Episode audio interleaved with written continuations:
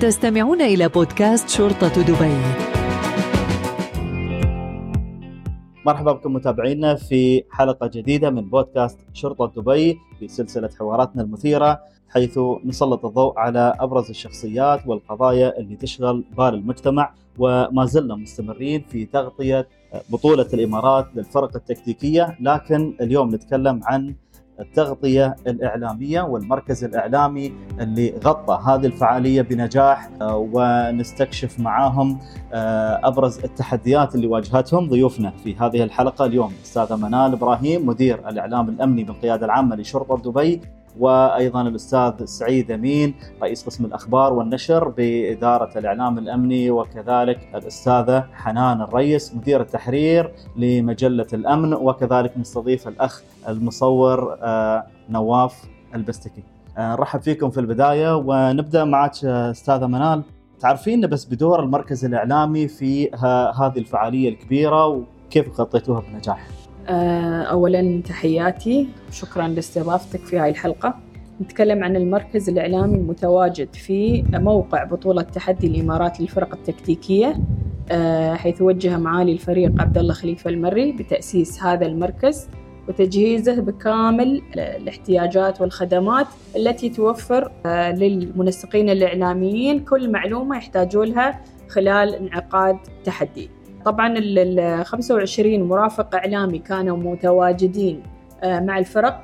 تزور الإعلام الأمني وتاخذ منه الصور الفيديوهات وجميع المعلومات الخاصة بالبطولة. كذلك إحنا على تواصل مع منسقين من 70 دولة حول العالم. نتبادل فيها المعلومات والنتائج وجميع الأحداث اللي على أرض الواقع. ونتبادل من الفيديوهات والصور الخاصة بالتدريبات وبالبطولة. بودكاست شرطة دبي.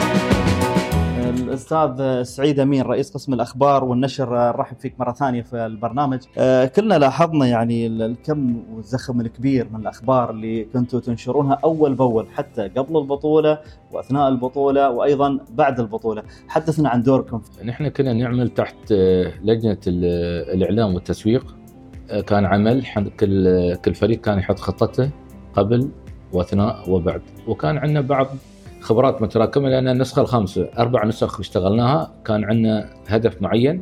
نحن نبغى نتجاوز الهدف. كان في السنوات الماضية كانت في تغطيات عادية يعني تغطيات يومية. قبل وبعد هالمره كان في نشرة يومية للمجتمع الداخلي والفرق العمل الخارجية والوفود الإعلامية من 70 دولة والوفود منسقين الإعلام من جهات خارجية؟ كان في نشرة آه، ملف خاص عن مجلة الأمن عدد خاص عن سواد 2024 النشره الإنجليزية Safety and Security عدد خاص عن SWAT 2024 والحمد لله الرصد الإعلامي كان بمئات الملايين تعرضوا للرسالة الإعلامية عن تحدي الإمارات للفرق التكتيكية. مشاركة قياسية 73 فريق خمس فرق نسائية 24 فريق من الدول العربية. اجمالا كان ثناء ما أقول لك محلي ثناء عالمي من الجميع. تغطية كانت توصل لكل إنسان وأهمية البطولة أهمية خاصة فيها المتعة والإثارة والتشويق خمس تحديات كل يوم تحدي خاص وكله يعني معتمد على السرعة وعلى القوة وعلى الاستجابة على التحمل على الجاهزية البدنية من رفع معدات ثقيلة أوزان ثقيلة وإنك تؤدي هالمهمة في زمن قياسي. ولله الحمد فريق دبي بشرونا فريق باء المركز الأول فريق ألف في المركز الثاني. ننتقل للاستاذه حنان الرئيس. ذكر الاستاذ سعيد أمين أن خصصتوا عدد خاص من مجلة الأمن للفرقة التكتيكية. تذكرين لنا دوركم في هذه المجلة اليوم؟ أول شيء تحياتي لك محمد وللساده المستمعين. مجلة الأمن هي المجلة الرسمية أو الواجهة لشرطة دبي. الحدث أو البطولة تحدي الإمارات الفرق التكتيكية سجل عودة للمطبوعات في شرطة دبي بعد ما كان التوجه إلكتروني فقط. آه، وكان من ضمن خطة الترويج والتسويق للحدث أن المشاركين والوفود والجمهور الخارجي يحتفظ بنسخة تذكارية للحدث. فمن هذا الباب آه، طبعنا نسخة من مجلة الأمن والمطبوعة باللغة الإنجليزية Safety and Security. تعرفينا أكثر بالمواضيع اللي موجودة في المجلة ووين يلقون هاي المجلة أيضا؟ شوف بالنسبة للعدد الخاص بسوات كانت المواضيع كلها محصورة في ما يتعلق بالحدث.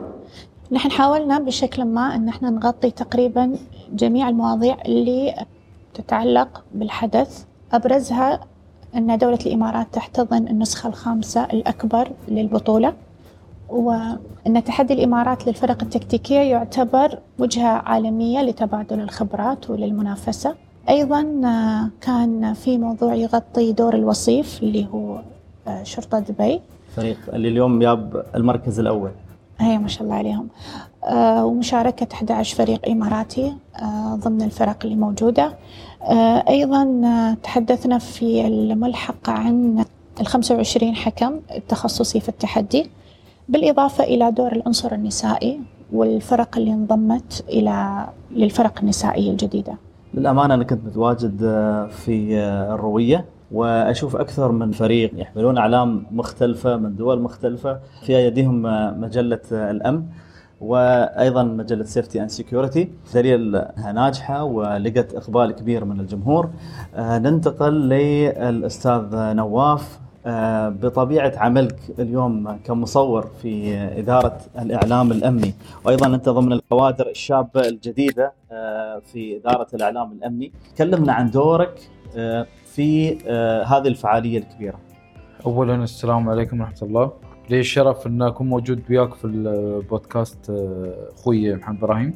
اولا آه، شغلتنا كانت نحن المصورين أن كنا موجودين معهم في ميدان العمل وكانوا معايا أربع مصورين من الشرطة. زائد كنا جايبين مصور آه، خارجي. من خارج. آه، من خارج الشرطة عشان يقدر يغطي معنا آه، صور من دول العالم. قول لي هذا هذه أول سنة تكون متواجد في آه، تغطية اصوات ولا؟ لا هذه ثاني سنة أشارك فيها سنة يوم شاركت فيها طبعا صادفتني بعض المشاكل توهقت فيها يعني نفس ال يعني ما كنت ما كنت أقدر أرتب الأرشيف آه، الصور ما كنت آه، أعرف إن شو لازم أغطي شو لازم أسوي في وين تأخذ. اللقطة هي زملائك في العمل أيضا يعني كانوا أكيد داعم موجودين وراك. نعم كانوا موجودين كانوا يغطون آه، الأشياء وكانوا يعلموني بعد آه، عن بعض الأشياء انه لازم تكون مركز مثلا على كل فريق لازم ما تكون مركز مثلا على فريق معين. لازم تغطي بعد عندك أماكن ثانية لازم تغطيها في فعاليات ثانية لازم تغطيها. طبيعه هالفعالية متسمة بالسرعة على طول رتمها سريع لازم على طول تكون جاهز ومصور إيه، نعم. ومنتبه لازم ف- أول بأول لازم تكون موجود في مكان الفعالية ولازم كل مصور يغير آه، لوكيشنه لازم البديل البديل يكون موجود قبله هناك. تكون دارس المكان قبل لا تحضر هي نعم. نعم. هالسنة كيف كان وجودك؟ هالسنة ال- الأمور مرت آه، كلها ب- بسلاسة. كنا فاهمين الموضوع كامل صرنا شفنا المكان وخبرونا إن آه، ال- ال- البطولة كيف بتبدأ وين بتنتهي. فمشينا على الجدول هذا والحمد لله وزعنا المصورين آه، بشكل آه، منتظم. رتبنا حتى الصور آه، على ال- المشترك اللي كان موجود عندنا. رتبناها أنتم كلها تنشرون حق الصحفيين الموجودين هي نعم. داخل الدولة وخارج الدولة كلها. نعم. خبرني صارت معك مواقف؟ مثلا خلينا نقول آه، طريفة أو كوميدية. مواقف آه، كوميدية وظريفة وايد آه، صارت لنا إن- من ناحية الحكام اللي كانوا موجودين. يمكن ندخل نصور إن كانوا دائما يوقفونا إن ما يصير تدخل هني. يوم نخبرهم إن إحنا من من الشرطة ولا نراويهم البطاقة اللي عنا. فمساكين ينحرجون. فيقولون خلاص سامحنا ادخل خذ راحتك. خليك موجود. وعندنا بعد آه، بعض الأشياء اللي كانت تصير نفس الصغارية كانوا يجون مهم. صورنا آه، صورني. ولا في بنية صغيرة كانت مسكينة طايحة وراي تقول لي أبغيك يا مرتك أبغيك يا مرتك طايحة وراي.